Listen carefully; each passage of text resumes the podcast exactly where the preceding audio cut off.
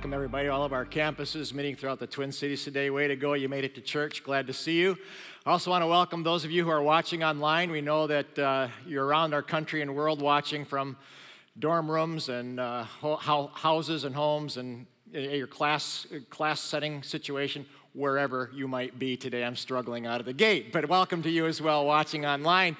Glad you're with us as well. I'm almost beside myself with excitement because next weekend, is the Minnesota Deer opener, and I can hardly contain myself. My wife says, This is the time of year when all you little men lose your little minds. And that's true. But I'm also excited because this weekend is our new series called One Life. And you might not believe this, but as much as I love hunting in November, it doesn't even come close to how much I love this church, how much I love what God is doing through this church, the mission of this church. I get a dozen emails every single week from people all over our city and country telling me how God has used our church to change their life for the good. How at one time they were struggling without direction or hope, but then they got invited to one of our campuses or they began watching online and they heard about a God who loves them.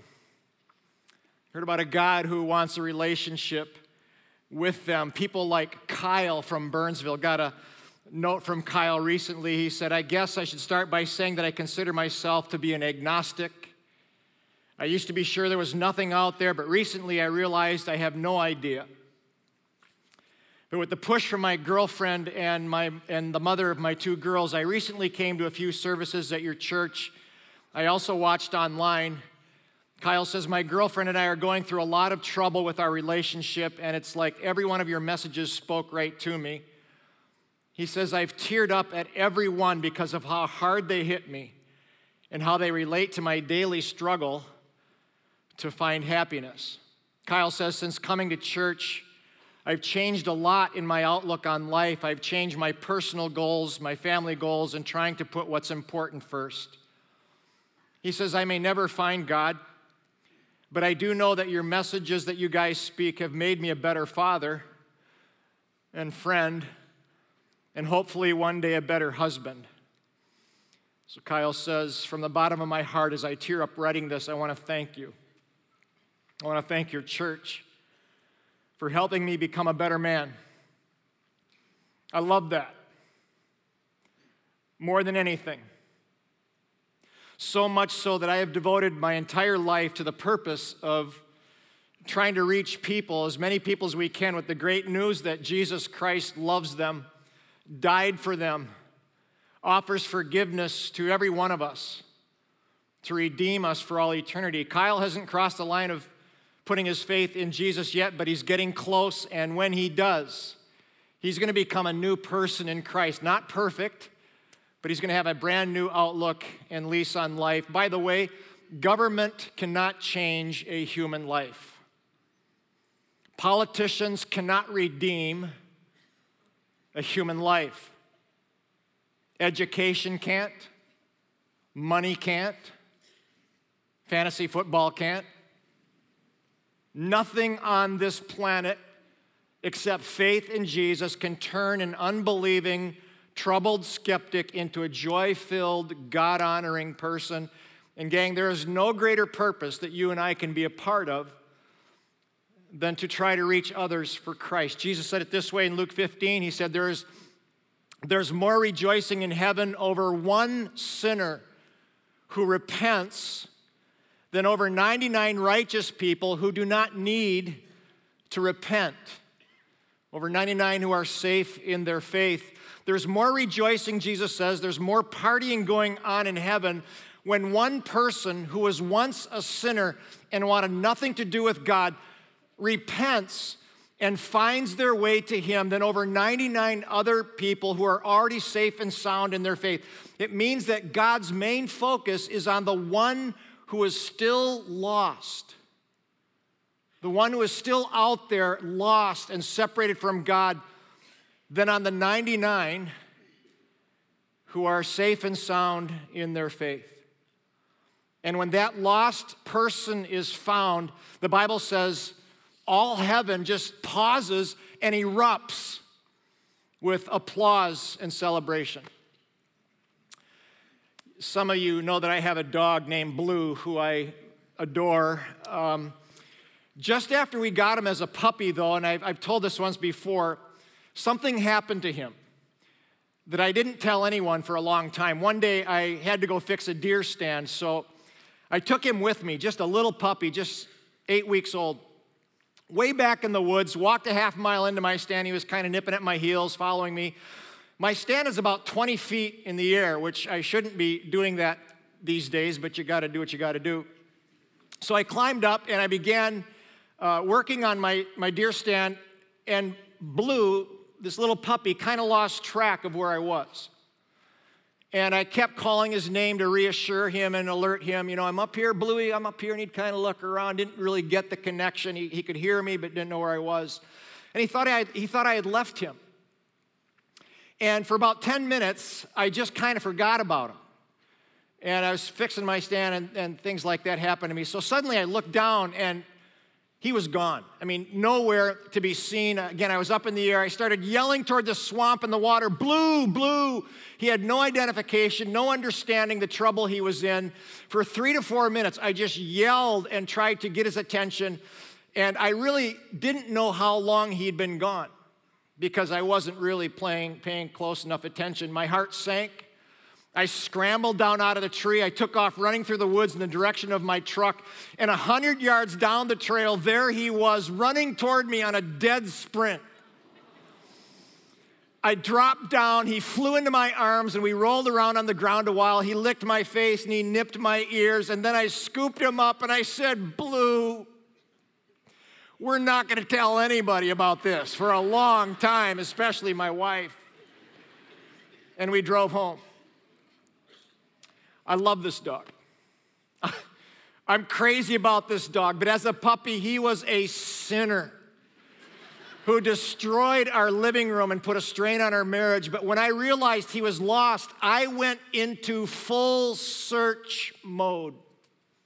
I yelled, whistled, ran. There was nothing I wouldn't do to save this little puppy dog. And, gang, it's the same with God's love for each one of you, no matter where you are, at each campus and online. God loves you. No matter who you are, no matter what awful sin you may have committed in this life, God loves you and He will do anything to find you and save you and establish a loving relationship with you. He is in full search mode. He even sent His Son Jesus, the Bible says, to seek and to save those who are lost. And when a lost one is found, all heaven erupts with applause. This also explains who we are as a church and why our mission is to reach as many people for Christ as we can. We as a church are focused on the one, not just the 99. We're so glad for those of us. I mean, we, we, we live with this reality that Christ has saved us, and I'm so grateful for the 99 who gather every weekend and online and worship together. But our focus will always be on reaching one person at a time, and that's been our mission from the very beginning. In fact, in Mark chapter 1, Jesus was just gathering his first followers, and they were fishermen Matthew, Mark, Peter, James, John. They were fishermen, and Jesus was calling them to join him.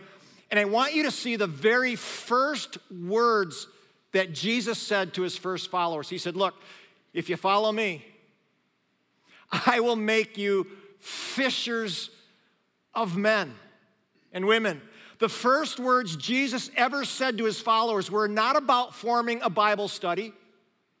We're not about coming to a prayer meeting or small group. He said, Look, if you follow me, I will make you fishers of men and women. The number one activity Jesus called his followers to do was to go fishing.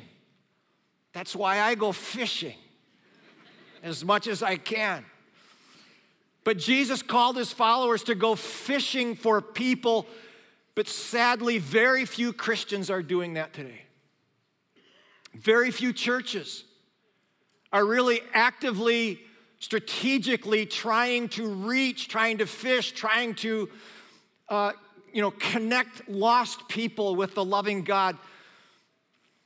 But that's been our mission from the very start. In fact, We did some digging around the archives this last week. We found a VHS video from a church service we did 15 years ago down at Roy Wilkins Arena. We were a church of about four to 5,000. We wanted to get the church all together in one place because we were trying to raise $12 million to build a campus in Lino Lakes. As you watch this minute and a half clip, you're, you're going to see a striking young man, very handsome talk about the same mission that 15 years later is still the same mission today. Watch this little clip.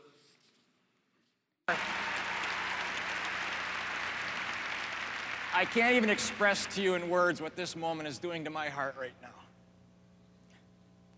I mean, what you and I are witnessing right now is nothing short than a miracle from God.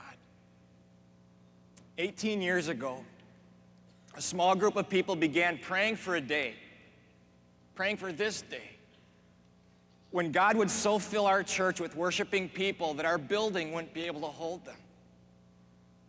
What you are seeing today is that prayer fulfilled. Ten years ago, there were only 350 of us.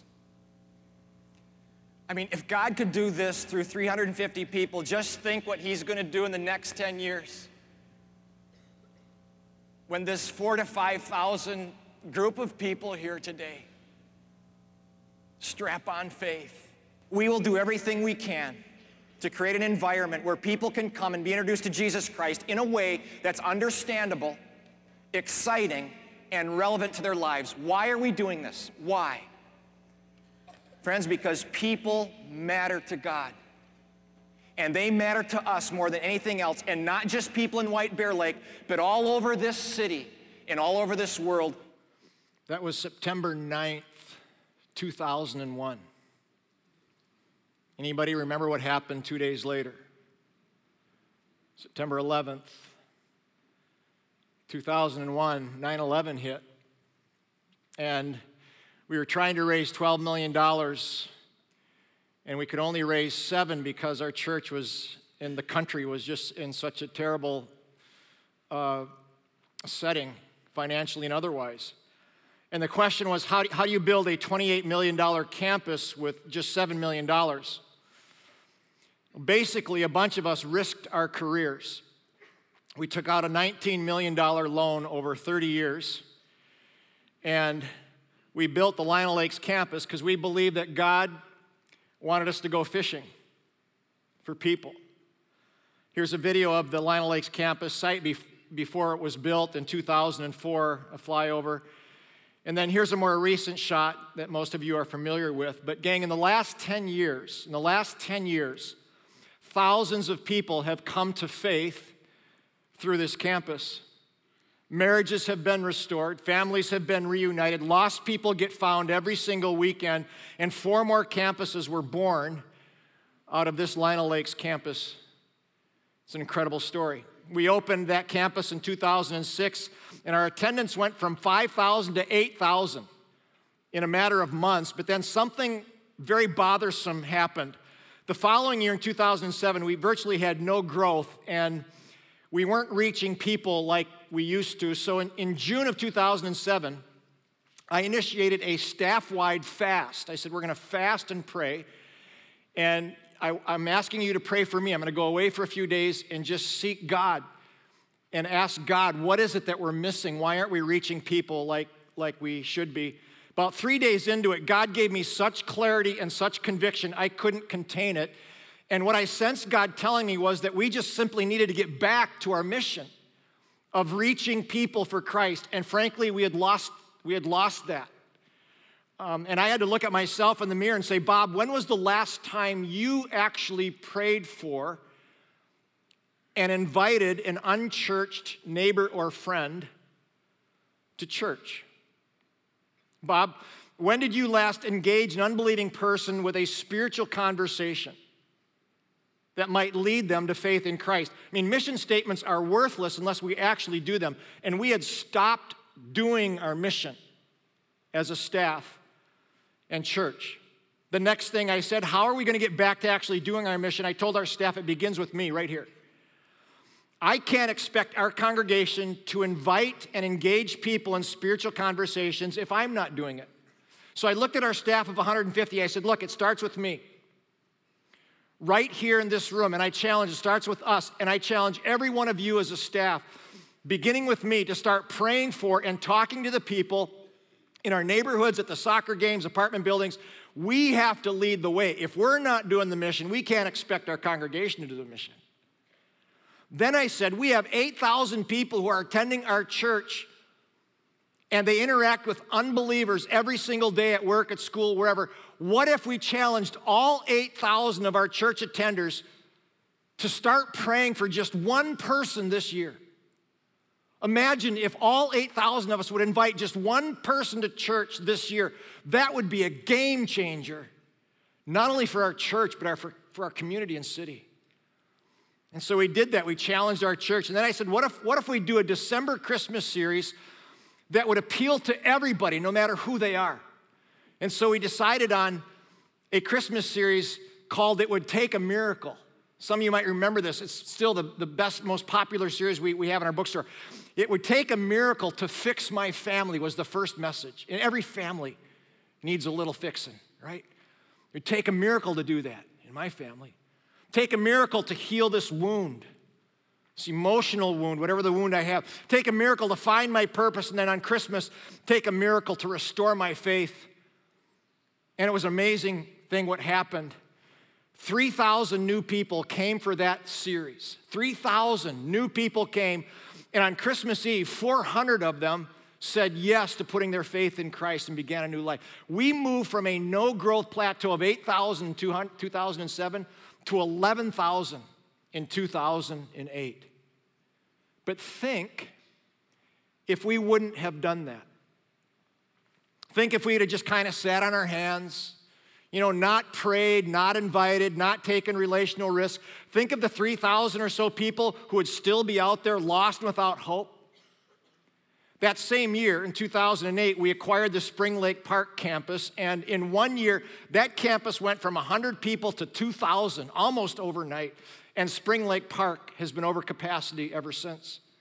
That led us to building our building in, in Blaine while still carrying the Lino Lakes debt of $17 million. We did another capital campaign. We built Blaine for $12 million and paid it off in two years. Here's our campus over in Blaine. By the way, the reason you all over in Blaine have a campus is because a bunch of people sacrificed and prayed and gave so you'd have a church to go to. Blaine soon filled up and was over capacity, but hundreds of people were traveling from the east side, from Woodbury, the St. Croix Valley area, to attend our White Bear and Lino Lakes campuses. So, six years ago, we bought 40 acres over in Woodbury, and a bunch of families sacrificed again. And they prayed and they gave, and we raised $20 million for our Woodbury campus. And you'll see a, a, picture of our Woodbury campus. That was a $30 million project. Some of you over in Woodbury don't even know that we have a mortgage on that building. And we just encourage you if you haven't started giving, come on. We are on track to pay that building off in less than five years just by the general fund giving, the generosity of the entire church. So proud of our church for that. After Woodbury, we swung back to Coon Rapids High School to help offset the crowding at Spring Lake Park and Blaine. And it's amazing, over a thousand people are worshiping in the Coon Rapids High School to get us ready for our new Anoka campus that'll open this March. Now, gang, the question is this why? You know, why keep expanding and reaching? Honestly, who needs it? I certainly don't need it. And if you notice, people are annoying and messy. And the more people you have, the more annoyances you kind of have to deal with. But I look at what God has done in our church and I, and I look what God has called us to do, and I could never just coast, could never do it. As hard as it is to run six campuses, find good staff, raise money, build buildings, and meet the demands of every weekend, I could never just coast because I want every high school kid in the Twin Cities to have a chance of knowing Jesus Christ and getting their life straightened out. I want every grade school kid to have a place to go where they're going to hear the message of Christ. I want every college student and single adult who might be drifting and doubting to find Christ, get to know God.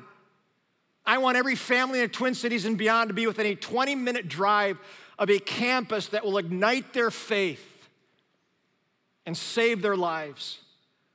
And we can't do that if we just coast. And we also can't do that if everyone isn't giving. Some of you are still hiding in the weeds and you're not giving. We need you to get done what we believe God has called us to do. And just think about this. If we had stopped after building the Lino Lakes campus, you at Spring Lake Park, Blaine, and Coon Rapids would not be sitting in those seats today.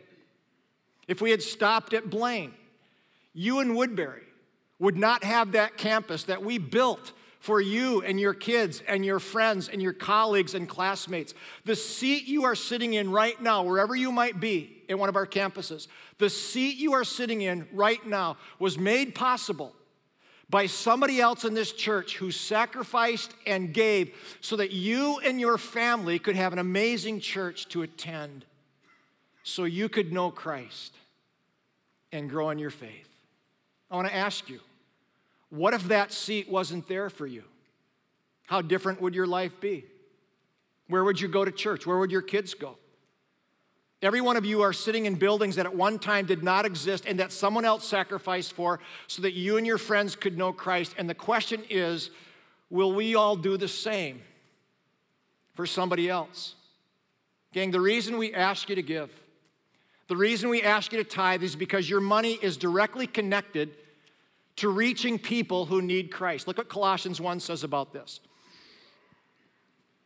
This same good news that God loves you and offers forgiveness to every one of you.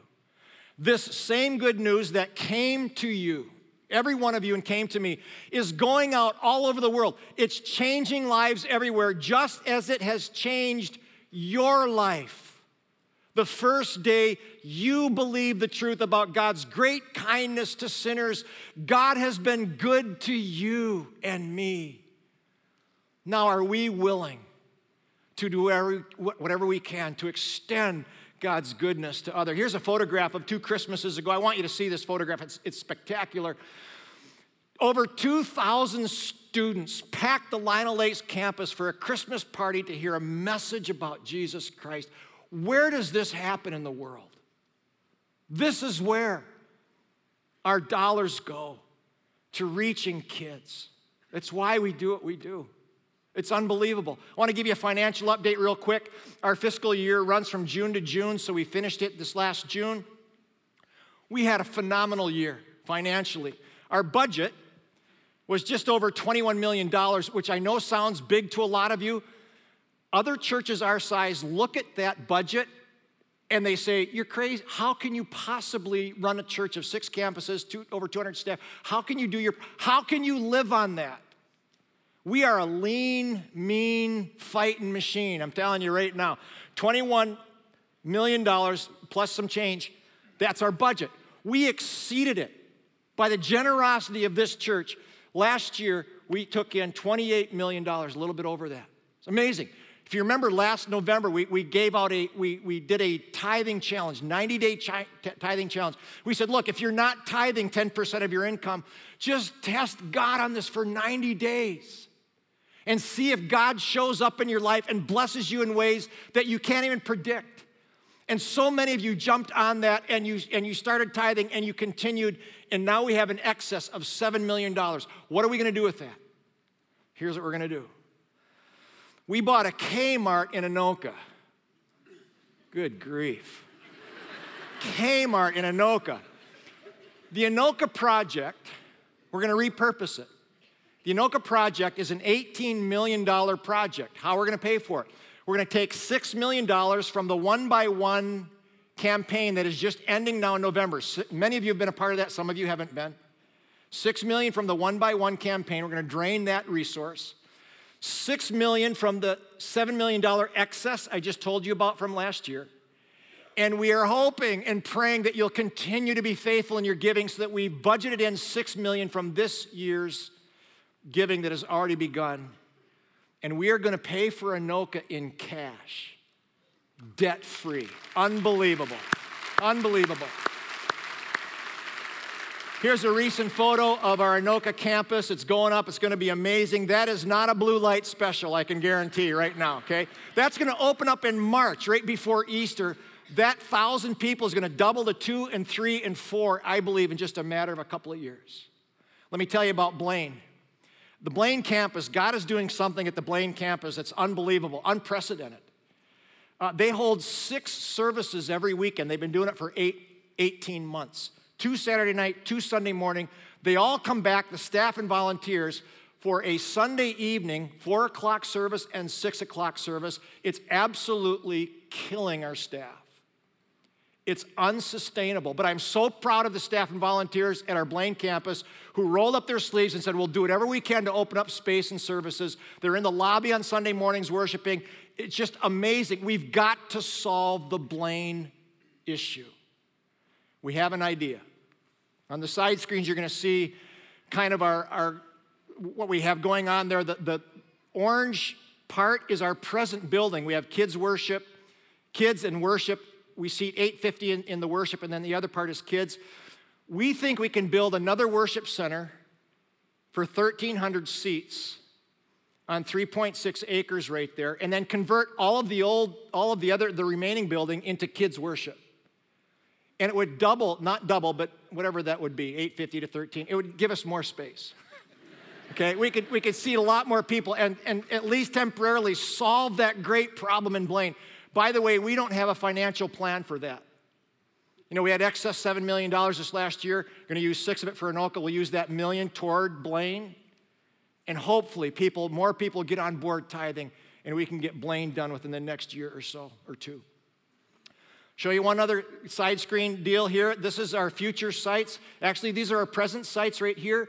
Woodbury down on the right, uh, lower right. Then you have White Bear, uh, Lino Lakes, I think Spring Lake Park, Blaine, and then the Coon Rapids. And the yellow dots are kind of the heat sensitive. This is where our families come from. This is the population that go to our church.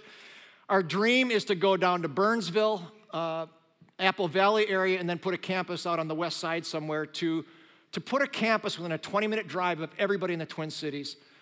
We're, we're focusing on the Burnsville Apple Valley area first, and hopefully by next fall we'll be in a high school down there getting started. And again, that's just kind of, uh, we're praying for that. Two things I'm going to ask as a church. Number one, if you're not doing this, please, please consider tithing. Get in on what God is doing, and also open up heaven's blessings into your own life in ways that you can't even predict. Doesn't make sense on the bottom line, but God does it somehow. Second thing I would say is this invite. Invite people. In four weeks, in four weeks, we're doing a four part Christmas series called What Keeps You Up at Night. Kids drive us, you know, keep us up at night, right? I don't care how old they are, young or old, they keep you up at night. Uh, fear, money stress, what keeps you up at night? It's our four part Christmas series.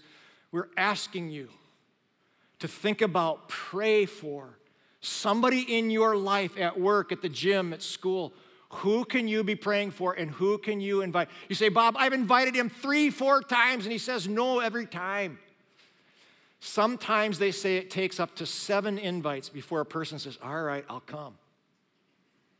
And God can do a work in their life. Okay? Be looking for that. Be praying for the person you might invite to our Christmas series. Um, during November, we're going to show you how God has changed a person's life. And I want to show you on video William Brewski. And then I'll come up and close. God has used this church to change William's life. Watch this.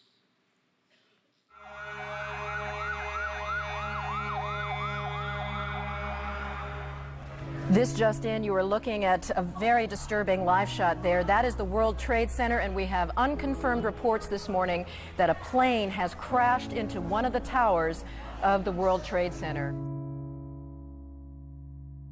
When 9 11 happened, I was 21 years old, and, you know, we were all just shocked, um, sad, you know, that our own people in our own land lost their lives. We saw what happened on TV, and it, it shook our country, it shook me. Um, so I knew I had to do something as far as serving my country, making sure that the country we live in is going to be safe, and ensuring that other parts of the world is safe as well. So I knew that at some point I wanted to join the military. So after September 11, you know, it was a whirlwind. Uh, I was already married at the time, so we uh, had two children, and we had a pretty normal life for a few years while finishing up school. And that's when we decided that I would join the Army. So after I joined in 2010, I went to uh, Fort Sill, Oklahoma for basic training. Then I was uh, on active duty orders at Fort Knox, Kentucky. And then in 2015 is when I deployed for the training equip mission inside Syria. When a soldier gets deployed, he or she has mixed feelings. You know you're doing something good, uh, you're making sacrifices for your country, but then you have another side of it too. Uh, you feel guilty, uh, leaving your loved ones behind. Um, you think we have the hard job, but really the hard job is the spouses, the parents, the brothers and sisters, the children that get left behind. They're the real heroes. So that's a tough part, is trying to find that balance missing birthday parties, missing sporting events. It's tough. Um, it's never easy, no matter how long you're in.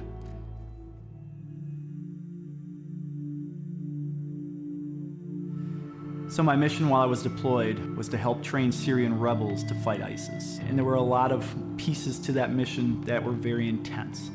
When you're in the military, you see certain things, and regardless if it's live in person on video camera and pictures when you see things happening to other individuals, right? Human beings, what they were doing to other human beings, day in and day out. It was very hard to take in. Things are so bad there that people are willing to die to try and leave their country. I know God is around us and I know He's watching over us. And so that's why it was so difficult for me to comprehend and understand what exactly was happening inside Syria. And that's what rocked my faith is if God's a loving God, why does he allow human beings to act this way? Why does he allow other human beings to suffer this way? You have women and children raped, tortured, murdered, beheaded. Things like that don't escape your memory. It makes it tough to sleep at night. You know, so there were many nights where, yeah, I would shed a tear um, and I would have difficulty um, trying to absorb it all and, and figuring out why this happened.